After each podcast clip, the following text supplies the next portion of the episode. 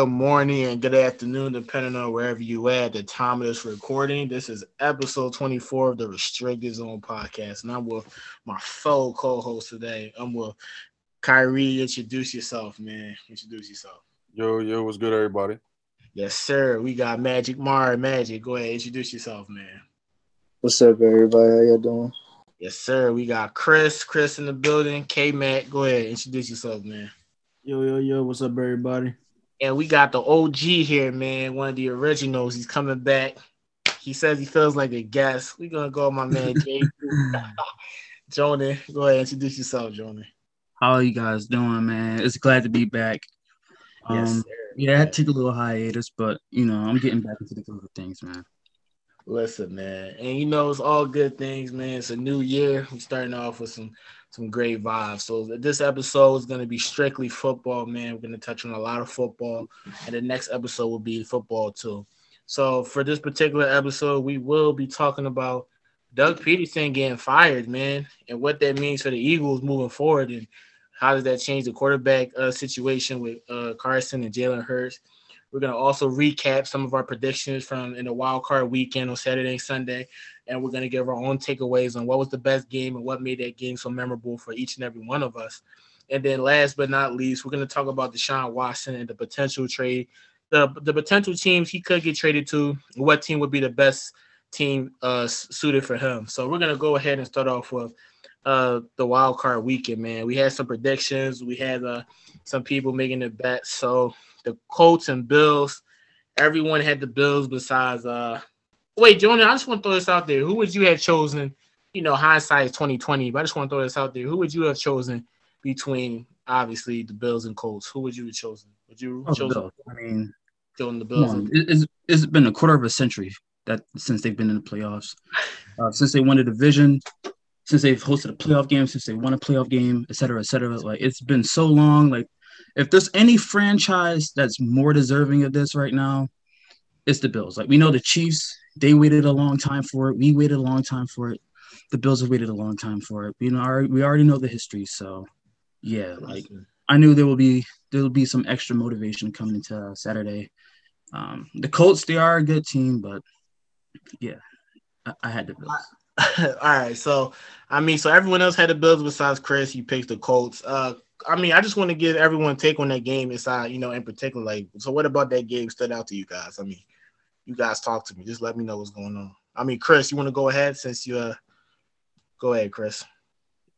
I mean, like I said, the I think the only reason the Colts really lost that game is because they just didn't capitalize on the opportunities that they had to make big plays.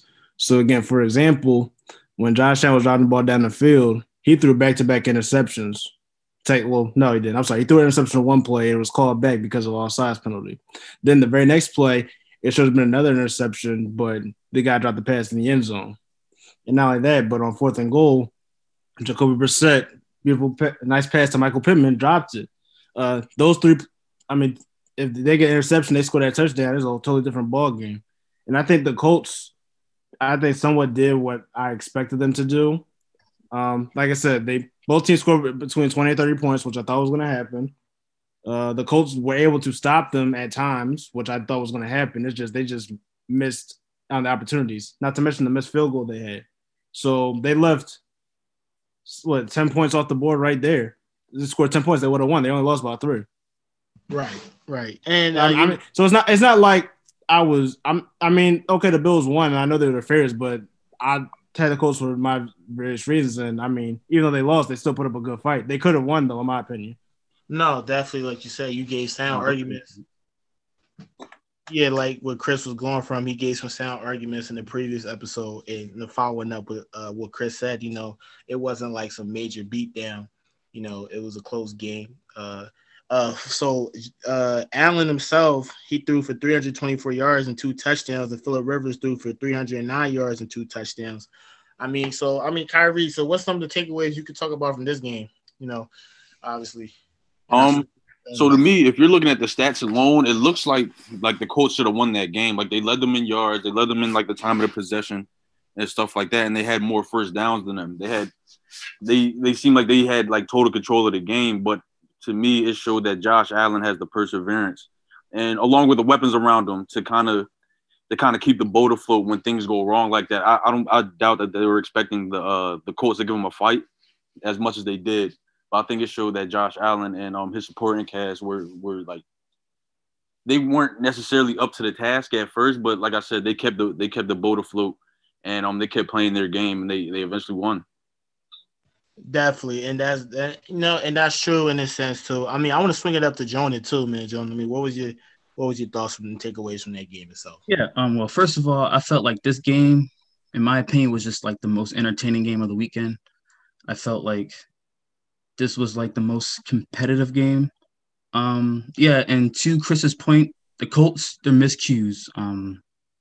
Wow, I mean, you you bring up the missed opportunities on interceptions. To be fair to Josh Allen, that first interception, uh, it was a free play. Um, defender jumped offside, so he just kind of just just took a chance on that. But yeah, there were dropped interceptions. There were, you know, poor decisions by Frank Reich to go for two.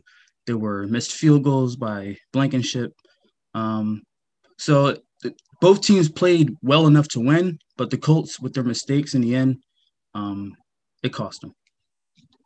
All right, no, and definitely, uh, a lot of like a lot of people feel like the game, you know, it was pretty competitive. You know, you know, it goes back to what everyone was saying. I mean, Mar, I mean, what's your takeaways from the Colts and Bills games? I mean, what's your thoughts? Was it the quarterback play?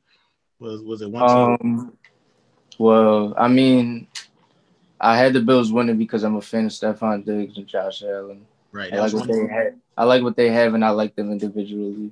But um, the Colts they put up a fight, which I thought they would because they do have a nice defense. But Philip Rivers, he did more because me and Chris talked about it before, like before the game. He said all Philip Rivers has to do is just you know, uh, just like basically chew the clock, you know, possess possess the ball during the clock out, and that's what they were doing. They were doing it perfectly fine, and he did more than that. He did extra. He he did. He really played a great game for that to be like potentially his last game. So I wasn't really impressed by the Bills like as I should have been, but I mean they won, and like Chris said, the Colts could have won. They just had missed opportunities. So I think the Bills are just gonna have to like go back and look at this because they know that uh, they can do better in the game. The game shouldn't have been like out of their favor to where they almost could have lost. Quick question: Do you guys think that Phil Rivers is none? Like, do you think he's just? Do you think he has any more left in the tank, or do you think this is, that was like his swan song? Oh, it's I over. mean, it's it's over. over. Yeah, I think he's done too, but I think it depends on uh like what kind of looks he gets in free agency.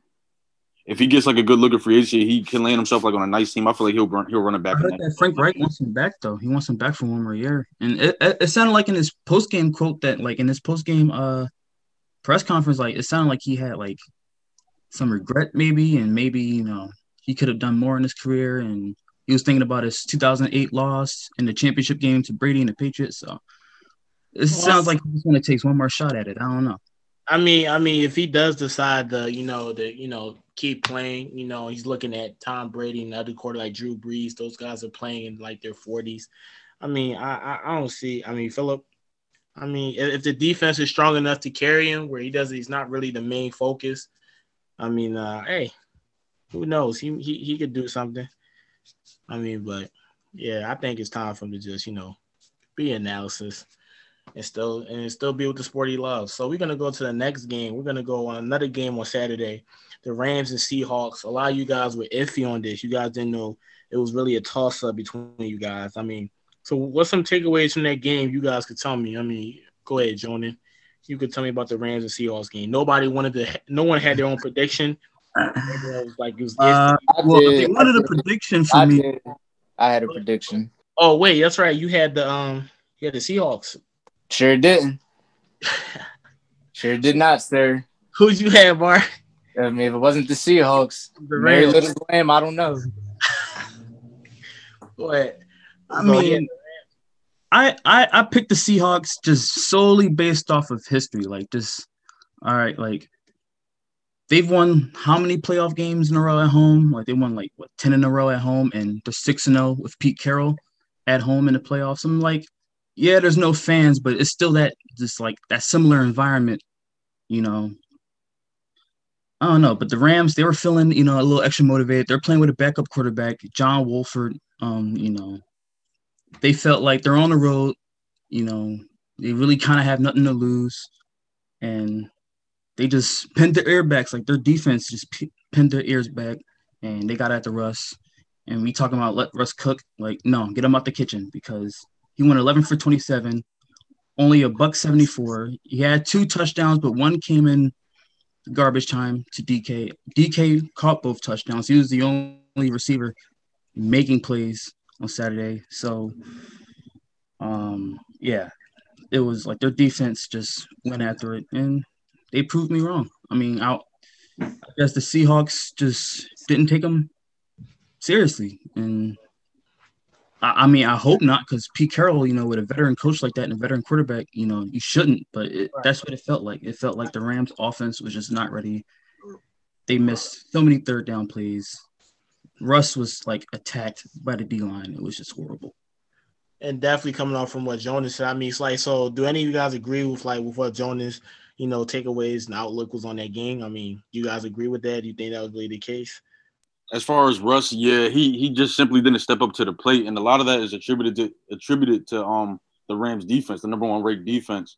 Um, they had Leonard Floyd and and uh Aaron Donald just going right after him. They and they the Rams sacked him for a total of five times. So it was they just made it hard for uh, Russ to get into a rhythm, and that's all they had to do really, because the Seahawks they, they can't really rely on their defense to keep up in the game.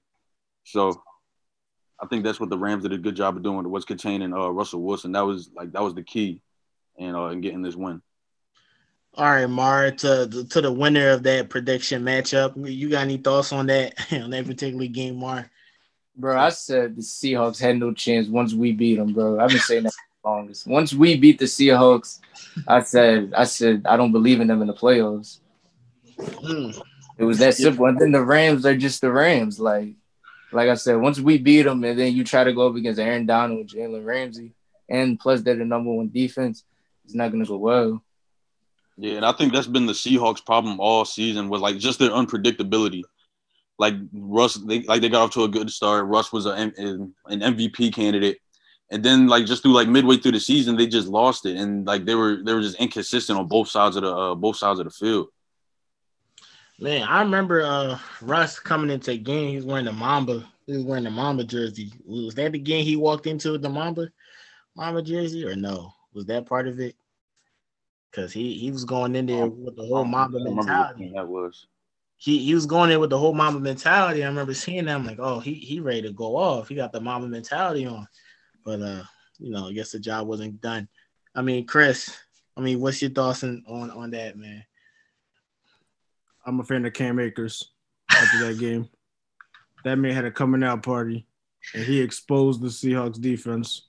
I mean, they are they were already suspect as is, but he he exposed what was left of him. we exposed what was left of him. Oh man. Oh we, oh, we did. Oh man, I guess it wasn't that much to begin with then. It wasn't.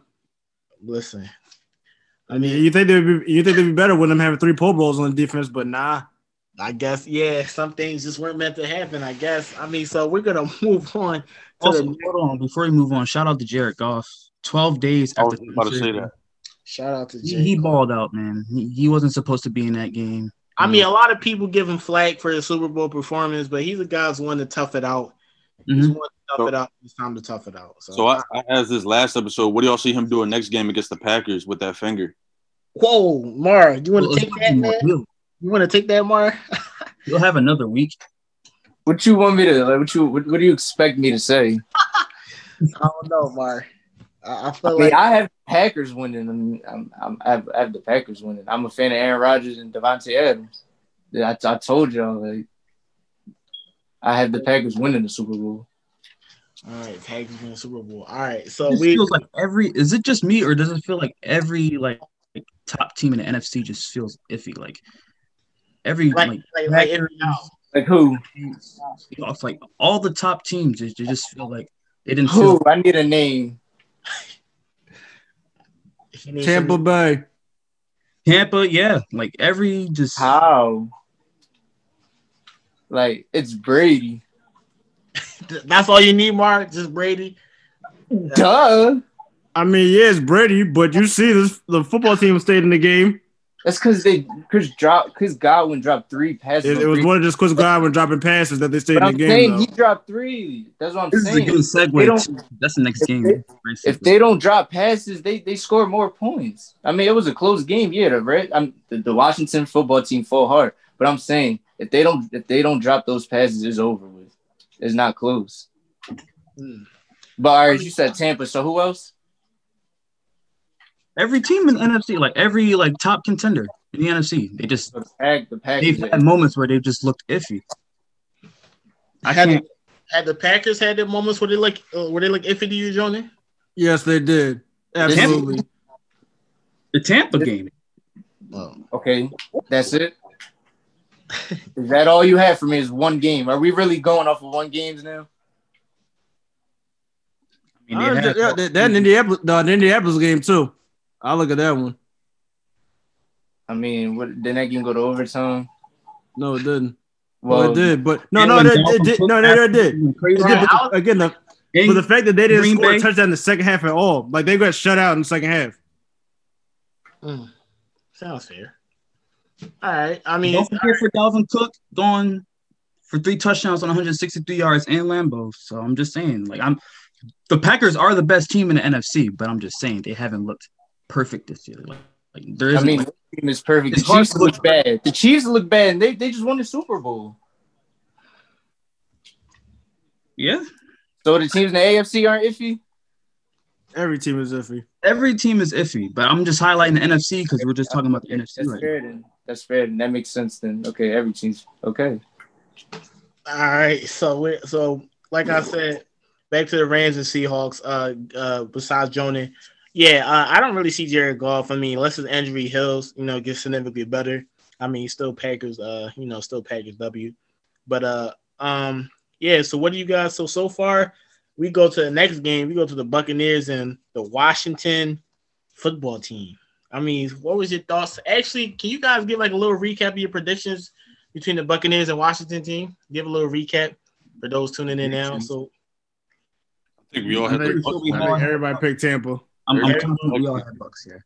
everyone picked Tampa. All right, all right. So Tampa beat the Washington football team. So what was some of the takeaways from that game itself? Like, because the score was 31 to 23. You know, like what was what was some of your thoughts on, on that game in particular? Go ahead, Chris. I mean, I like the future of the Washington football team. And whoever this quarterback was, Taylor Heinicke, I'm a fan of him now. Yeah, he I'm threw for a touchdown. He threw for one interception. He threw for over 306 yards. He Hey. showed he can play. And I mean, I mean, the Buccaneers did win, and I mean they look sloppy at times, but I mean they got the job done. I don't know if that's gonna work this weekend, but Mm. Mm. because again they're facing because now they're facing a team they haven't beat yet this year. And the Oof. they did play them, they looked horrible. Oof. I can't wait for live. The NFL is wetting their pants over this one, bro. Brady and Brees might be Brees last game, his last year. Man. So, mm. Like I like I said, it's- they can't they can't play how to get, play against Washington against the Saints because that's not going to fly. Yeah. All I can say is just take the over on that game, but I can't give you a clear winner. Hmm, just take the over. We can't give a clear winner. Okay. I, I mean, so what? I mean, Kyrie, what's some of the takeaways you want to give about the uh, Tampa Buccaneers and the Washington football team? Um, Chris pretty much hit my main point: the fact that they they play sloppy in a game like this, and they didn't really dominate the, uh, a game like this, which we all expected. Like we, nobody expected the Washington football team to even be in the playoffs this year. They only got in because the NFC East was so bad. Yeah. So, um, my thing is, like Chris said, the they haven't beat the New Orleans Saints at all this season in, in their two matchups, and they were completely exposed each time. So you can't take them, you can't take the momentum from this game into that game. You have to have like a completely different mindset and a, completely different edge to le- to at least give them a run for their money. Because I, from what I've seen them playing the Saints this year, I don't see them winning this game. Hmm. Okay. We're definitely gonna touch on next week's games in the next episode too. So definitely save. Uh, don't comment too much on your predictions for next week. But uh, uh, Mara. So what's some of the takeaways from the Tampa Buccaneers and Washington football team? You know, in, in your eyes, like what were some of the takeaways from that game? Um, well, basically everybody said it. Well, I already said it. Washington fought hard. It was a closer game than I thought it was gonna be, but they really fought hard because I wasn't gonna watch the game at first. But I like how everybody's saying since they didn't look so good. I know they lost to the like the Buccaneers lost to the Saints twice. But like I said, all you need is Tom Brady in the playoffs, and he has weapons. But since everybody's saying the Buccaneers look sloppy against Washington, the Saints only put up what like 27, 28, and they only scored 14 in the second half. They can't do that against the Bucks. Mm-hmm. So no, that's I'm, true. I'm, I'm with all the smoke. Like I'm trying. Oh, I mean, that's trying- very that's very true. They look they, they, they look bad too. They just played a really bad team. Hey, you know what? That's that's the point I made earlier. Like every team just looks iffy. I mean, I guess the Packers. I guess. But I never believed in the Saints. Their 'cause level Like you said, but go go ahead, go ahead. No, you got it.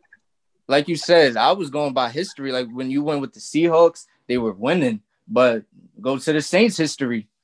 I mean, Kirk Cousins, and then I mean, like when when is when when was Drew Brees have like he's had good seasons, but when has he really turned it up in the playoffs previously compared to Tom Brady?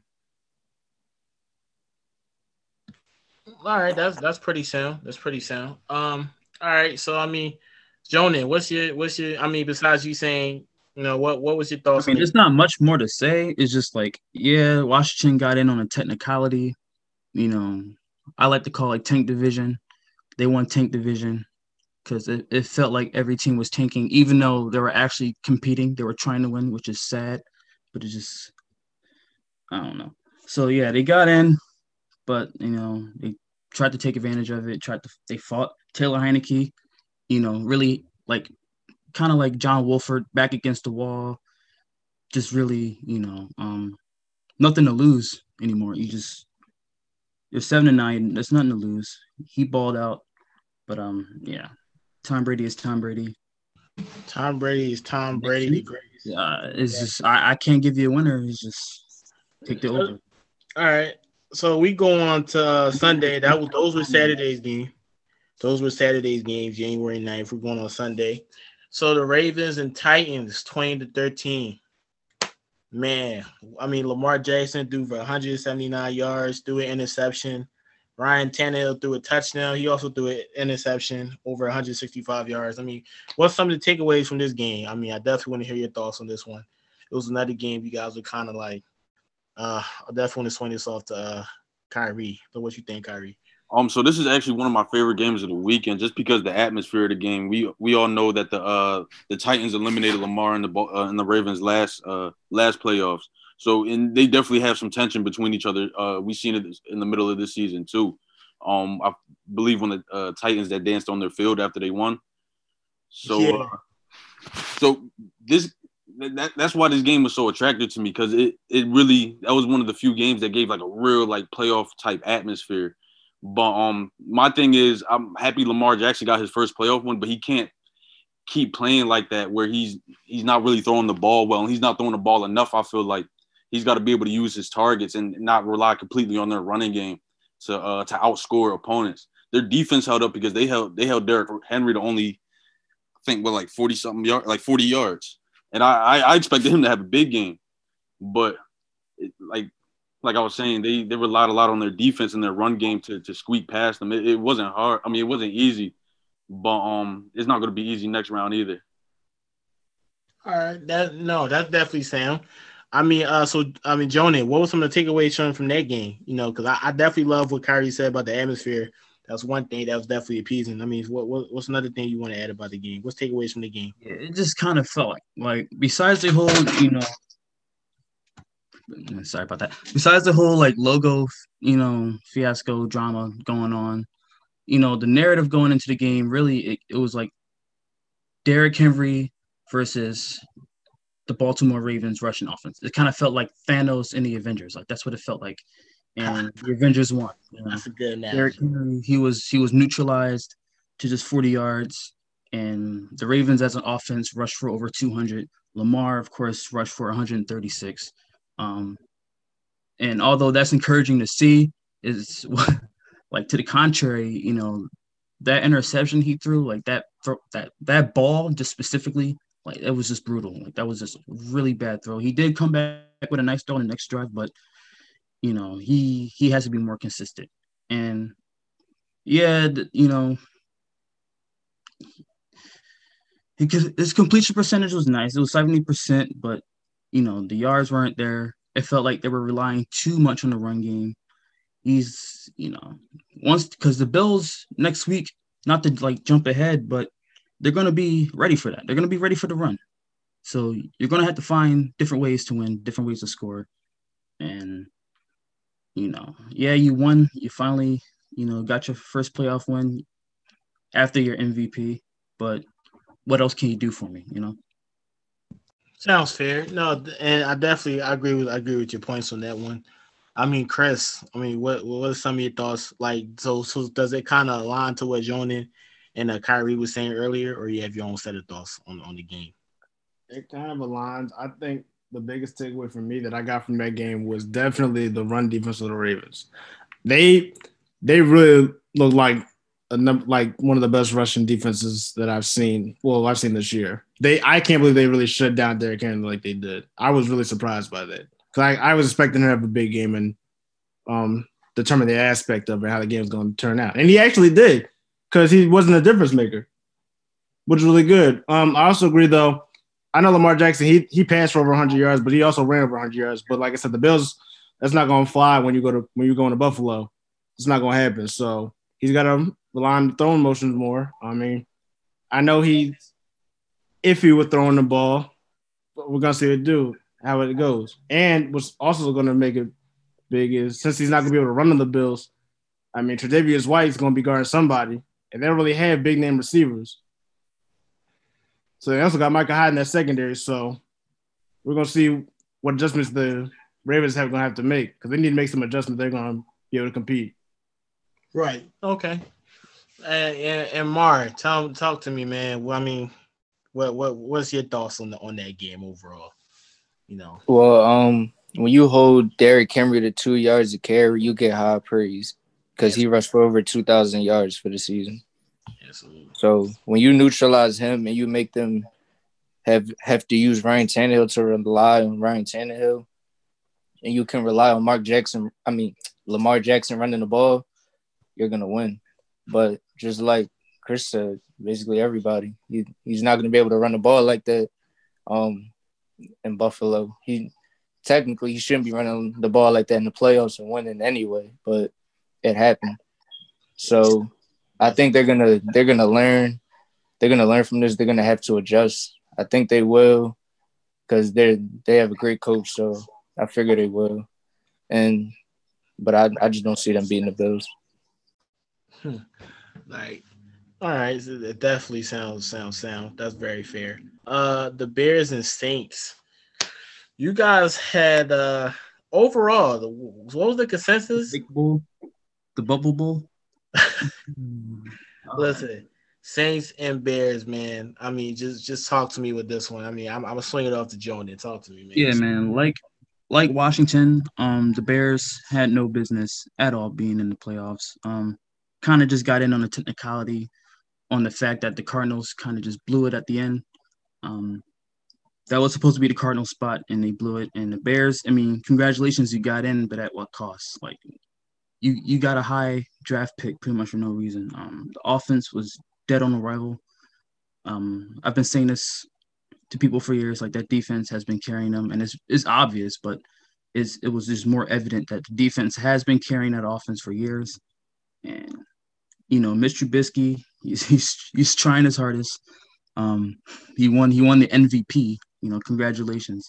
Um, but yeah, it's Mitch. I mean, you had Nick Foles. I mean, I would have went to Nick Foles in the second half. Uh, I thought it, it, it wouldn't make much of a difference. Um, but you know, and the drop obviously was just horrible by Wims. Uh, didn't help, but yeah, they just they didn't belong there, bro. Sad. I mean, no, definitely what you said. I mean, so Mr. Trubisky threw for uh, 199 yards and a touchdown. Drew Brees threw for two touchdowns and 265 yards. I mean, Mar, what's some of the takeaways you want to take away from that game? Like, what was what was some of the things about that game that made you say, "Huh, it was a pretty it was a pretty good game." Oh, um, I can't say that because when he dropped the pass in I turned it off. I'm so serious. Like when me and Chris talked about it. I told him, I said like when all the pressure is on you in the playoffs, those are like more than likely those are the harder. Those are to believe it or not, those are like the harder passes to catch because everybody expects you to catch. It. I mean, you're you're wide open and it's a playoff game. So like the atmosphere and the intensity and the pressure is on you. So when you're wide open and you drop a pass, like I could see where it's coming from, but I don't even want to watch the game after that. Okay, okay. I mean, I mean, Kyrie, what's your thoughts on that? On what Mark just said? It, it, it kind of lines towards it, or, or no? Um, so I, I didn't even tune in much to the game either because I don't I don't like watching the Bears play. Their offense is like super like simplistic and they never do anything special. Like like Jonah was saying, their defense has been carrying them for the past couple years. Um, so I don't think it was really too much of a test for the Saints. They, I don't really know how to explain it. I'm, I'm just not a fan of the Bears. I'm just not a fan of the Bears play. I, I, I can't, I can't. I think what you, I think what you're trying to say is like the Saints coasted. Like they pretty much just coasted through this game. And yeah. I hate to say that because it's a playoff game, and you, you know, you don't do that in the playoffs. But it felt like because the Saints didn't play their best football either. But the Bears' offense is just so bad. It's like the Saints didn't need to play their best football to win, and exactly. I feel like you're not going to get that next week. Exactly, especially Alvin Kamara ran under 100 yards. He had like like 23, 24 attempts. So that, that's average, but he's not an average running back. He, you can't expect that from him in a playoff game, whether it's against the Bears or whether it's against the Packers. Like he, he has to, I feel like he has to play a better game. All right, that. Uh, so I'm gonna swing to you, Chris. I mean, talk. No one is only pretty iffy on the game overall. I mean, what's your thoughts on it? Well, that game was horrible. By far, it was terrible. The worst. It was the worst game. It was the worst game in the wild card. Okay. Okay. Okay. And I and I agree with what Jonas said. It did feel like the Saints were kind of coasting through. I feel like maybe if the ball caught the pass in the end zone, maybe maybe the Saints would have played harder. I mean, I, I still can't believe he didn't catch that jump, but like Mark said, he would know better than me about that. But anyway, yeah. I mean, I expected the outcome. I like I said, I'm not really a big fan of watching the Bears play offense play either, and I really feel bad for Allen Robinson. Hope he goes to a better team. Hope he does. But I mean, that's just gotta get ready for Tampa Bay. So that's all I really take away from it. Free that man. Free that man, Allen Robinson, man. Oh man, free that man. All right, we go. I'm gonna be honest with you. I watched the whole game. Like I watched the entire game on Nick. I can't lie to you because I felt like that game wasn't good enough to be watched on CBS. Like it was just not just not just watching Nick because you feel like it's not good enough to watch on another channel. Like honestly, like it, it was more entertaining to watch it on Nick. I can't even lie to you. I don't even listen, man. we go Nickelodeon. All right, so we're gonna go to the last but not least, the final game over the wild card weekend. It was on Sunday. The Browns and Steelers. Man, the Browns Baker Mayfield. I mean, so we're gonna start off with Ben. Ben threw four interceptions with four touchdowns. He threw for 501. Baker Mayfield threw for three touchdowns, 263 yards. I mean, talk to me about this game. This game, oh, I'm starting. I'm Go ahead. This one. This, this game was over in the first quarter. Mm. I don't care. I don't care what Ben did afterwards. He could throw uh, 600 yards if he wanted to. This game was over in the first quarter after what he did. Because bro, if you look, if you look like the just the first three possessions that the Steelers had, they didn't do anything, and it was and it wasn't anybody but Ben's fault. Now the first, now the first one of the snap, that's that's bad communication. I'm surprised that Pouncey made a snap like that. But those other two times when he when he chose to the ball for those interceptions, that was all his fault. So I feel like he put the game out of reach with that, no matter what he did afterwards. I, he put a great effort in the second half. I, I give him credit for that, but this game was over in the first quarter. So what about the same? It's not about how you start, it's about how you finish. It doesn't apply to this one or no? I mean, you can start. I, mean, you see what happened. I mean, you, see, you see what happened. You lost. How, how they start? How he started was the reason that they lost. They lost that that that starting point was too awful for you to even make. Like, look, they were like down four. They were down four scores in the first quarter. Uh, yeah, the 500 yards, four touchdowns. That don't mean nothing. Right, that didn't mean anything. It, you gotta think about how you start, how you finish. You how we start was the reason they lost. Mm. All right. When you get down early, when you turn the ball over that many times in the first quarter, give up that many points in the first quarter, it's pretty much your whole game plan just gets thrown out the window and you're just firing the ball everywhere. So yeah, he put up yards, he put up touchdowns, but it, it was you you're asking to come back from such a large deficit. It's, you're asking for too much. Like it was 35-10 at the half, 28 9 at the first quarter. This ain't Madden. This ain't Madden. I mean, yeah, I, like Claypool and Juju, I think they both went over for 100 yards. It didn't matter because I already knew the situation. Like it's, they need to mm. keep their mouth shut. Like the game honestly was over when Juju opened his mouth.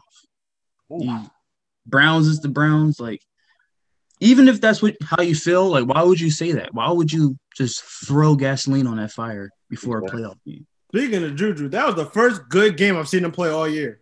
Yeah, Like, really no, good thanks, game. thanks- Thanks for throwing that out there, Chris. That was just coming to my mind. Juju was kind of, he's been like, yeah, that's honestly the unless it's I think that was his first hundred yard game. that was his Exactly, first. exactly, the first the first good game he played all year. Wow. He's Again, though, the situation like is the Browns are p- playing soft coverage because they had a big lead. What- Right. I mean, it makes sense because obviously if you're I about mean, I'm not to trying. To, I'm not trying to take it away from you know what he did, but I'm just thinking of the situation. Like it's they were just throwing. He been through like over 60 passes. So Yeah, he did the. I, I will give this credit for the Browns. They came out with a lot of motivation, but I don't know if they're going to be able to do that next week. Mm. I don't know if they're going to have the same motivation that they had against for the Steelers game. I'm nervous, and I'm nervous about that. He's helping them. He, he's giving them motivation. I mean, yeah, he gives them motivation, but remember, it was it was more stuff besides just talking that got him motivated. Not that not that, but the tough loss in Week 17. That that get that's extra motivation right there, especially when you've seen them again and you're going to their house. And like Buffalo, the long Yeah, drought too. Like they, And, and four they players haven't were been in the playoffs since. Right. Okay. So, uh, that sound sound. All right. So I mean, I want to swing up to Kyrie. What's your thoughts on the game, Kyrie? So from the Browns' uh, perspective, I was really happy with Baker Mayfield and that he showed that he's able to lead a team, which has been one of his biggest questions since he came into the league. Um, as number one pick because he lead the Browns team that's been historically bad for uh for de- uh, for uh for decades. Um, I, I think of one play in particular where it was like a third and long, and I think it was like towards the end of the third quarter. Might have been the fourth quarter, but it was similar to the same play that they ran um when they were playing the Steelers in the last week of the regular season where Baker, um, it was like third and long, and they needed a first down to kind of secure their win or to secure their position. And Baker ran the ball himself and got the first down each time. He let it out on the line, and it shows me like, yo, he's he's willing to do like whatever it takes to win. And that and that and I was I was proud of that. Like I was really happy to see that. As far as the Steelers go, I feel like they I feel like they exploited their main weakness without the Bears. I mean, without the Browns even really trying to, without really having to. And it's it shows Big Ben threw the ball damn near seventy times. So to me, they're saying like, "Yo, we have no confidence whatsoever in our running game, or we're just not going to run the ball." And you you can't do game you, you can't you can't win games like that. It's like simple as that.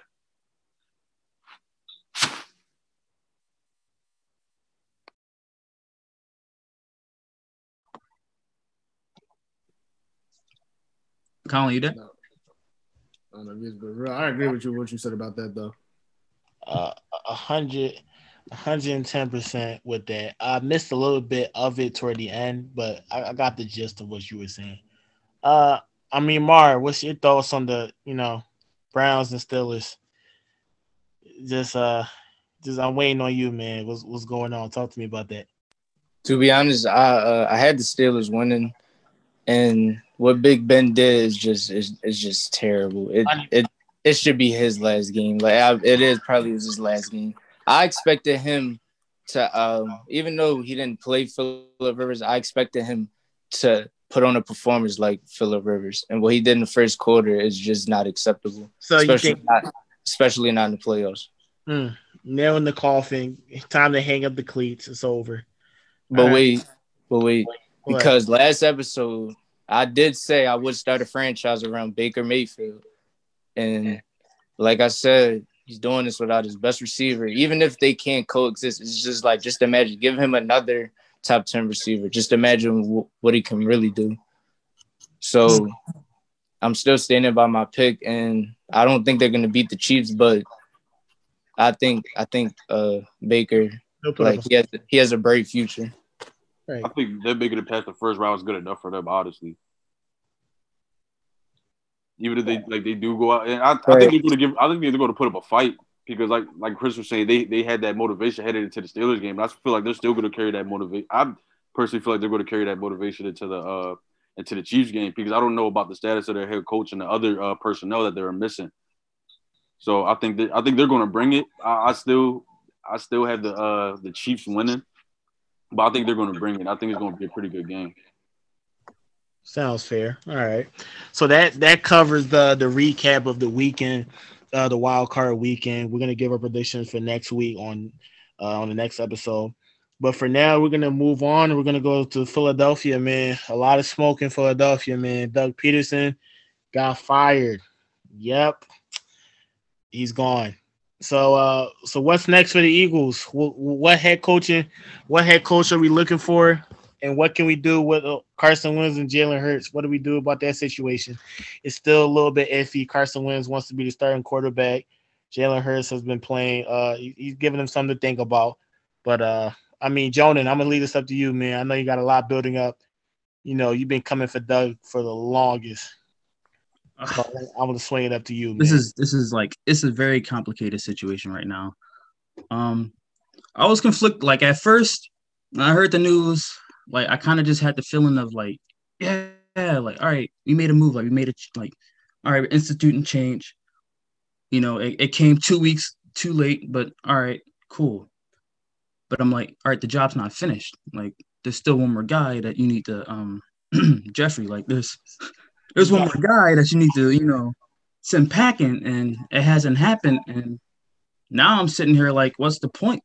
Like, does it does it even matter that Doug is gone? Like, because so you don't so you don't think Doug is the real issue for why you know? No, Doug. I mean, I felt like it was time to move on from Doug. Mm. It was time. I felt like it was time, even though you know the Super Bowl, yada yada, like the three playoff, you know, years back to back, two division titles, whatever you know, this year, which is horrendous. And I know you usually don't fire a coach after one bad year, but this it just feels different. Like it just it just feels like it felt like it should have been done. Like like because there's there was reports that Doug wanted to leave last year because of the whole Mike Groh situation and how you know Jeffrey and how he approached him on you know and they were like telling him what to do, like they were like pressuring him to fire Mike Groh and he was threatening to leave, but he just decided, you know, to just just ride the course anyways.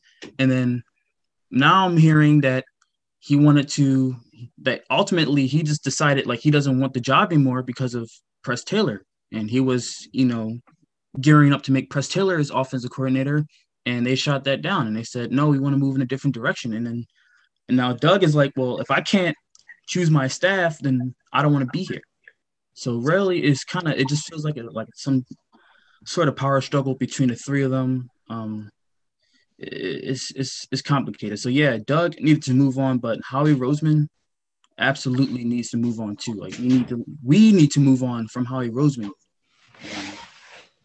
It's it, I'm getting a sense that it's not going to happen. I had a feeling that it wasn't going to happen because of the relationship that Howie Roseman has with Jeffrey Lurie, but I'm at the very least you know, personnel responsibilities away from this man.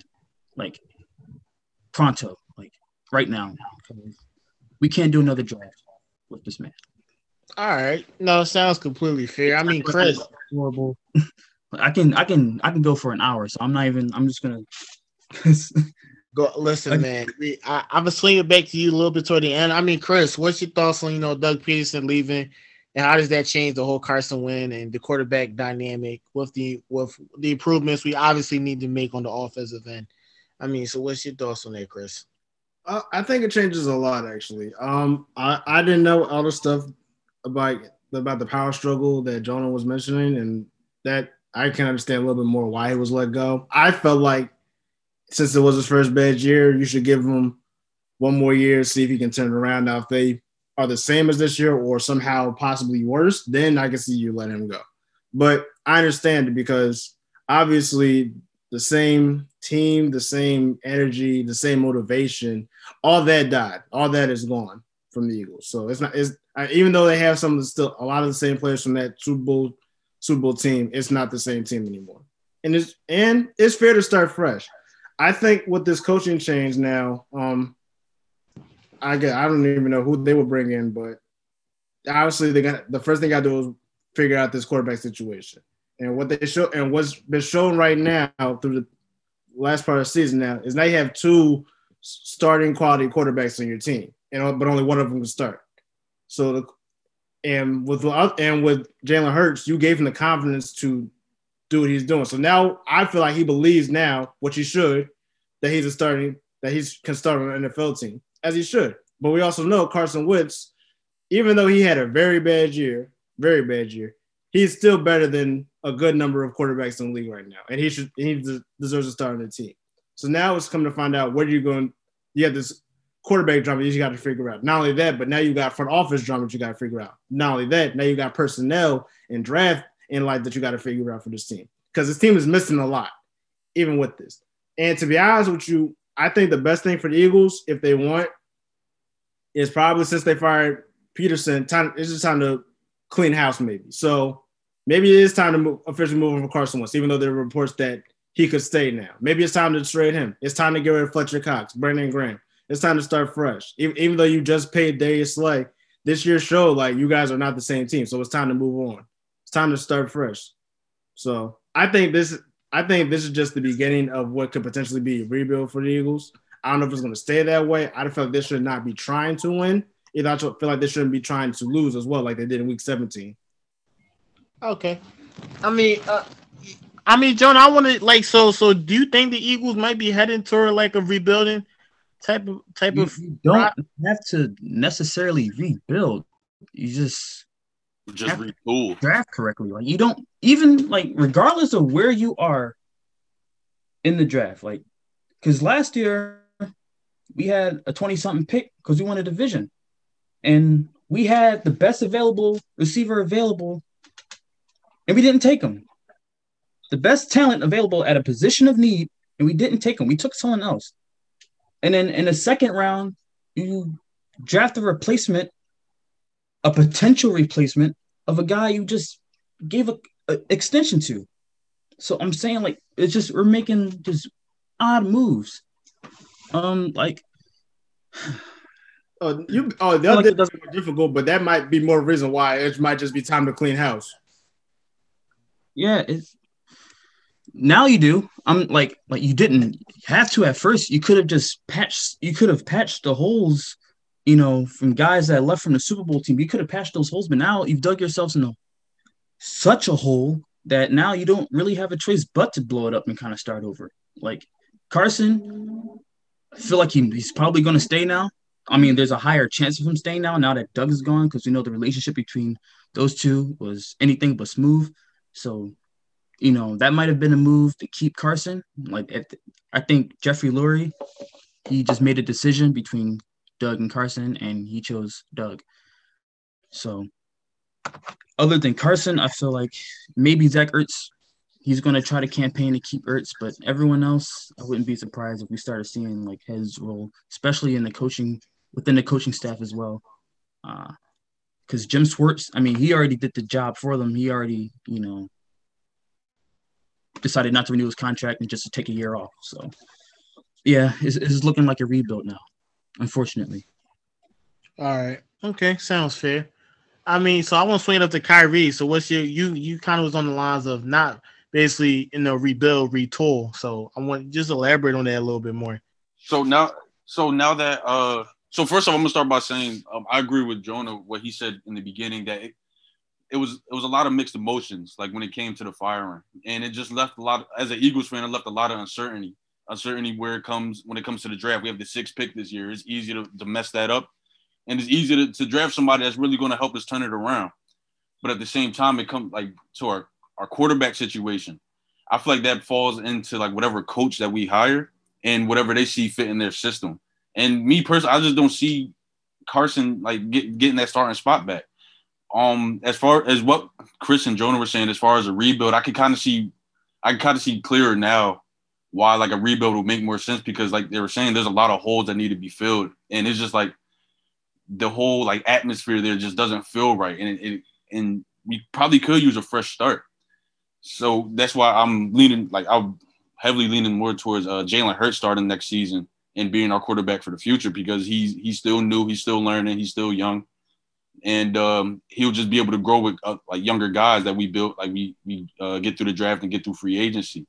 As far as like our coaching vacancy, though, I saw that we interviewed um, the 49ers defensive uh, coordinator Robert Saleh, who I'm a big fan of, and I would be happy to see him in Philly because he's going he can bring that intensity and bring that uh that passion and that drive and that defensive like heavy mindset that I feel like the Eagles have that Eagles need. We like we need that toughness. We just need a coach that everybody can rally around when it comes down to big games or, or it comes down to close games and stuff like that. So I, I didn't see Doug really like fitting that role as far as like it being like a good energy coach and having his team like team rally around him. I think that's where a lot of like the chemistry issues, alongside with the injuries, but a lot of the chemistry issues and a lot of like just like everybody just not clicking as far as Carson Wentz and and Doug and like other like top guys or like other head guys. That's definitely sound. That's definitely sound. I agree with that. I mean, Mark, last but not least, man, just what's your thoughts before we before we go off to, to the final topic? Um, well, I was talking to somebody earlier about this. We were talking about Doug Pederson, but I don't know what he like. I don't know what coach I should go after, but I feel like his time is done. And the per- the thing I was talking, the thing I was uh, talking about with the person was, I said every like every time y'all got rid of coaches, it feels like y'all downgraded. Y'all went from Andy Reid to Chip Kelly to Doug Pederson. So it's like, what are y'all really like? But Doug won the um he he got the Super Bowl, but I really I really feel like a big role of that goes to um the defense and Nick Foles because Doug's play calling and decision making it's not really like the brightest or somebody I would go to in a crisis. So I feel like he can probably do better for a different team, like a different system. But I feel like yeah, the Eagles need to go in a different direction. We're getting rid of Doug. And as far as the rebuild thing, like I said, everybody said I could see why it's necessary, but I don't really think it's really necessary. That's just my opinion.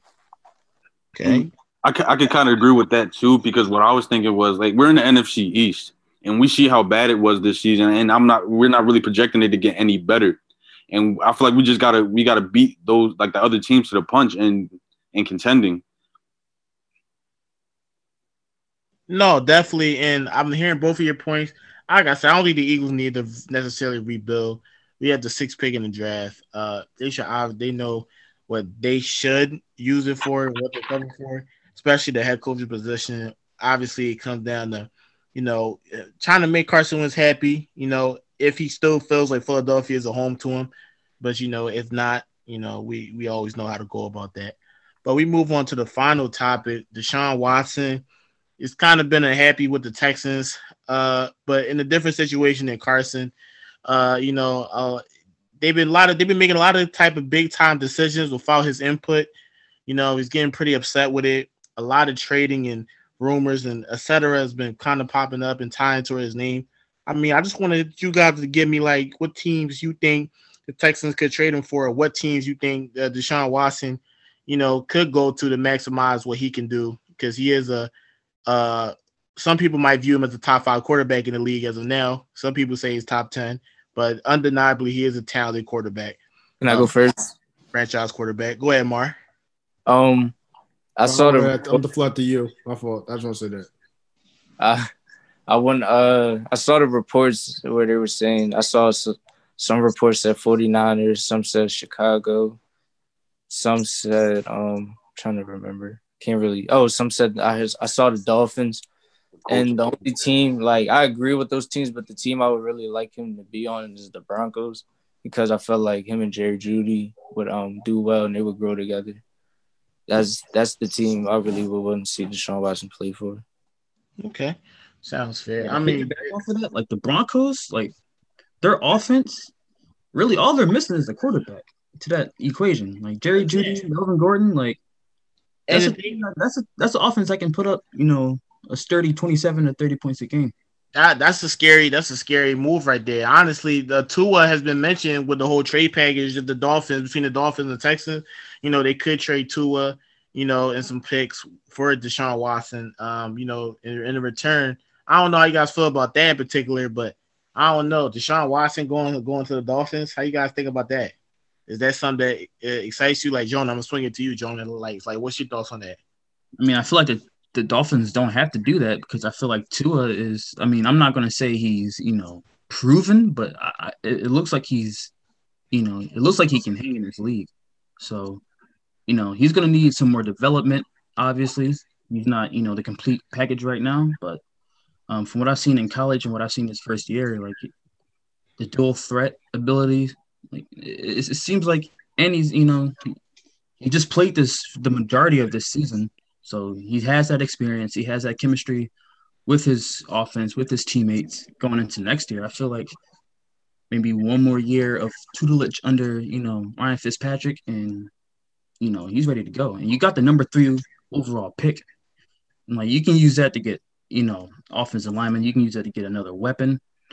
You know, you can focus on it. Like the Dolphins can do whatever they want right now. Like they're in a good position right now. So I feel like you don't have to hot shot this trade to get Deshaun Watson. Also, the like even though Deshaun Watson is a top 10 quarterback, maybe some people might argue him top five. I don't know.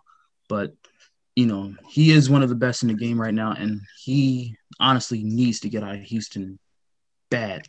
Well, I mean, because Houston has been doing him dirty for trading away DeAndre Hopkins. Which not the not the like not the sidetrack it, but Houston is just a poorly run franchise right now.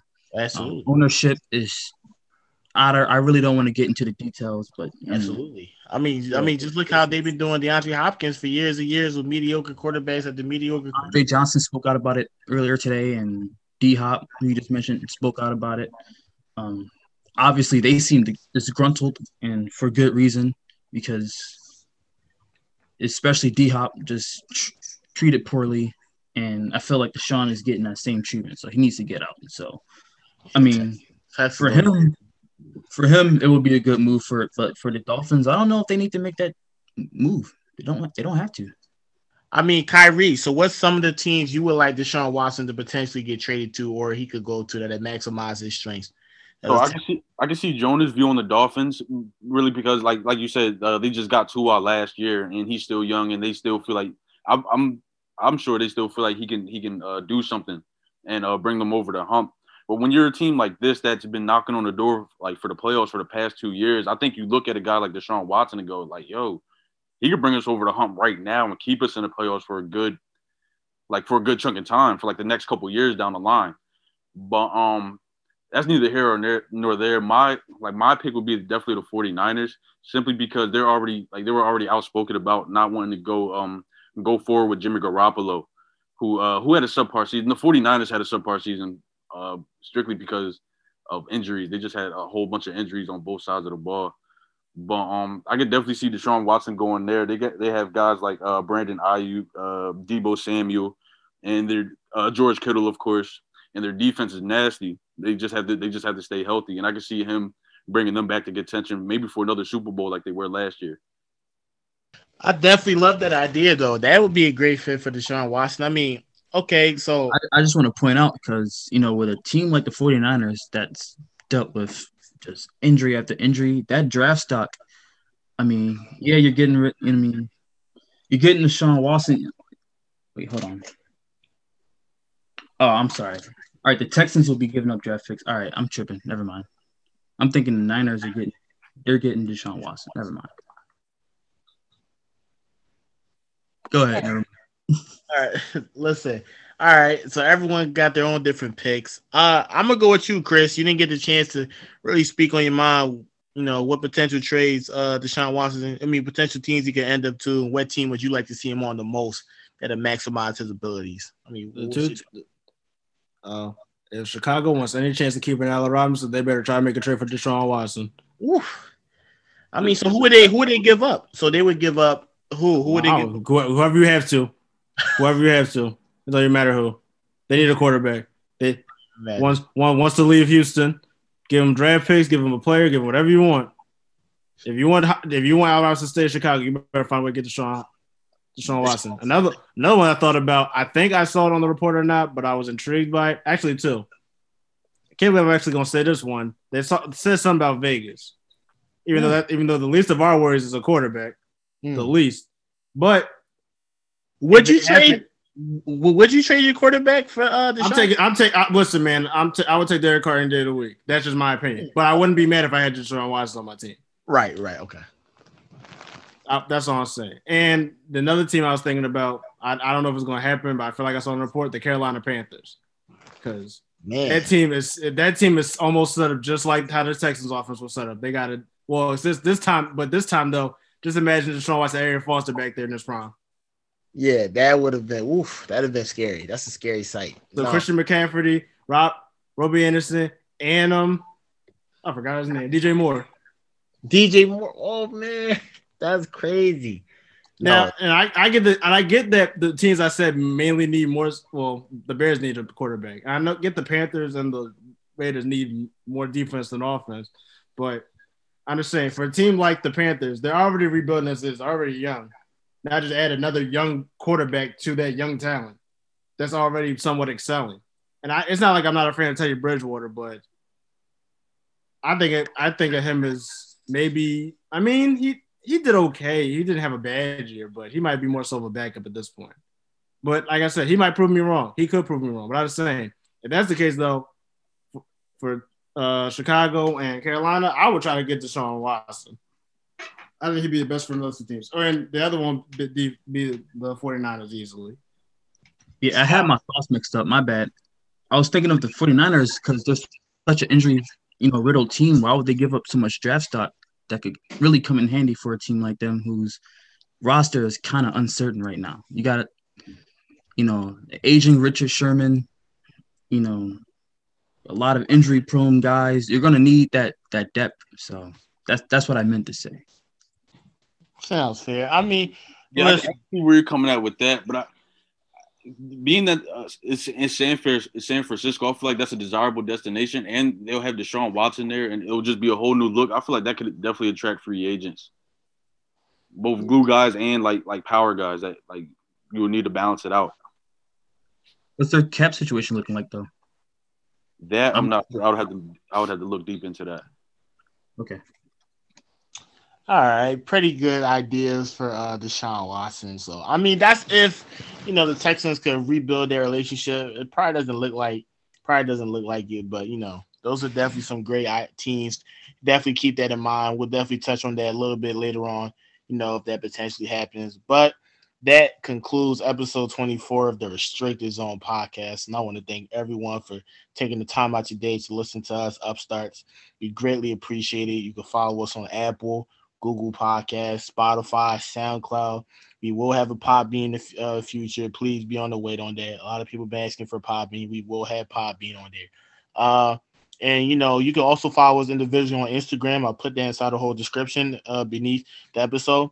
So you can ask us questions, ask us what topics you think we should cover, and we'll definitely do our best to definitely get to those and and, and keep you guys happy. So uh thanks a lot, Mar, Jonan, Kyrie, Chris. I appreciate all you guys for coming on today's episode. And can't wait. And definitely uh next episode is gonna be just as fun. So everyone have a blessed day, be safe, and enjoy the rest of your night or morning, depending on wherever you are. Thank you.